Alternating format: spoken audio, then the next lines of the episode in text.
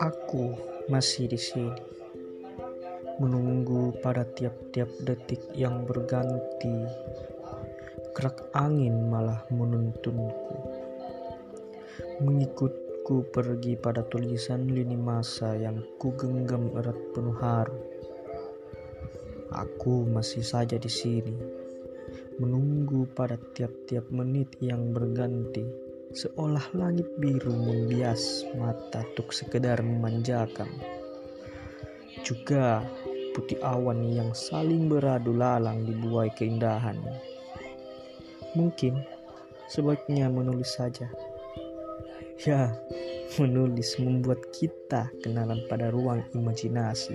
Menulis dapat menangkap momen kisah kita sendiri. Dan menulis juga bahkan mempertemukan kita siapa diri kita. Di mana ketika orang lain tak ada lagi mengerti siapa kita, maka menulislah pada sehelai kertas baru. Lalu izinkan semesta mengerti siapa dirimu. Oleh sembilu yang seenaknya saja membulir jiwa sendu dan kepada kisah senja yang sebentar lagi menggelapkan langkahmu. Makassar, 4 April 2020.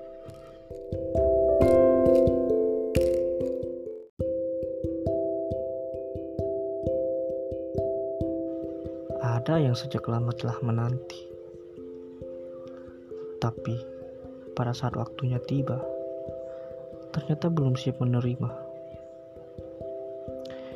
Ada yang terbiasa menerima sepanjang hidupnya, menerima, menerima, dan menerima. Saat harus ada jeda, tak tahu bagaimana caranya menunggu. Ada yang sudah lama sendiri. Saat cinta datang jatuh, hati sedalam-dalamnya ada juga yang pernah terlalu dalam mencintai saat luka menutup diri sepenuhnya. Apa yang kita nanti-nanti tak selamanya baik untuk kita. Dan terlepas dari apa yang kita bisa kerjakan tentang cinta dan penerimaan yang penting adalah menyadari pentingnya proses agar saat yang dinanti-nanti atau ditakuti akhirnya tiba.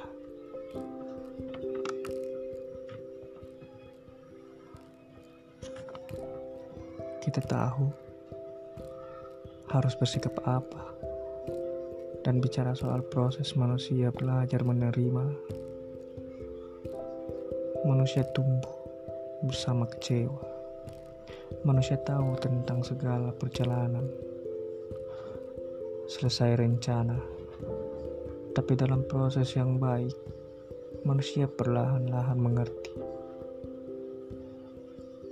Tak perlu berlebihan. Secukupnya lalu mulai lagi, maka sebelumnya menerima apa pun itu ataupun yang kau tunggu-tunggu apa pun yang kau takuti itu tiba. Ingat satu hal, segala hal selalu punya dua kemungkinan. Selalu bersiaplah untuk keduanya.